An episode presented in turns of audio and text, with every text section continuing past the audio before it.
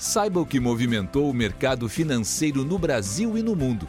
Você está ouvindo o Análise do Dia, um podcast original do Sicredi. Olá, pessoal! Sejam muito bem-vindos a mais um episódio do Análise do Dia, o podcast do Sicredi. Muito obrigada por estarem nos ouvindo. Aqui quem fala é Eleonora de Oliveira, da equipe de análise econômica. E hoje, nesta quarta-feira, 26 de abril de 2023, ainda reverberava os resultados ruins do setor bancário nos Estados Unidos, limitando bastante os ganhos. Lá fora, predominou a aversão ao risco, com os temores sobre o setor bancário renovados após a divulgação de balanços de bancos regionais nos Estados Unidos surpreenderem o mercado ontem. O temor voltou à tona após a ação do First Republic Bank despencar quase 50% em Wall Street ontem, após seu balanço do primeiro trimestre apontar uma queda de 40% em seus depósitos. Apenas para recordar, o First Republic foi um dos bancos regionais que mais sofreu após a quebra do Silicon Valley Bank, no início de março. Apesar de já ser esperado um resultado ruim, o dado é, para grande parte dos participantes do mercado, uma evidência de que uma crise de crédito está em andamento, reforçando as perspectivas de que os ativos de maior risco provavelmente terão um desempenho tortuoso ao longo do resto do ano.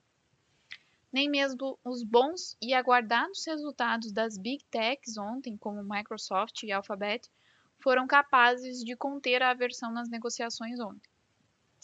Ambas as empresas de tecnologia superaram as expectativas de lucros, mas diante de um mercado já avesso, o temor de recessão pairando sobre ar também levava o mercado a acreditar que tais resultados não se repetirão à frente.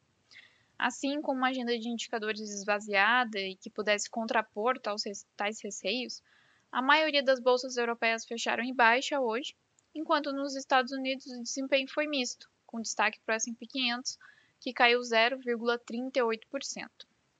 Aqui no Brasil, na agenda de indicadores, tivemos a divulgação do IPCA 15 de abril logo pela manhã.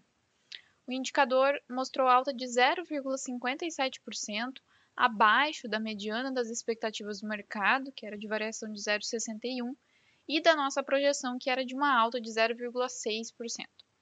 Entre as principais contribuições, não houve surpresas, com a leitura sendo puxada pelo grupo de transportes, diante da elevação de quase 3% em combustíveis, com destaque para a gasolina, que foi o item de maior impacto nessa leitura, e também diante da alta de quase 12% nas passagens aéreas. Em seguida, o grupo de saúde e cuidados pessoais também pressionou bastante a leitura de abril, já que foi neste mês que passou a valer o reajuste de até 5,6% no preço de medicamentos. Apesar da leitura abaixo da prevista, a composição do dado acendeu um alerta, especialmente por conta do comportamento de alguns núcleos de inflação e de grupos importantes de preços para a política monetária. O núcleo, que exclui itens como alimentação e energia, acelerou de 0,37% para 0,40%, enquanto o grupo de serviços menos voláteis, de 0,32% para 0,52%. Com isso, a leitura do IPCA 15 de abril trouxe certa cautela em relação à leitura positiva nos núcleos na divulgação anterior, o IPCA de março. Em resumo, em nossa visão, essa leitura da prévia da inflação de abril reforça que a desinflação será lenta, também reforçando a mensagem do Banco Central de que o combate à inflação será demorado.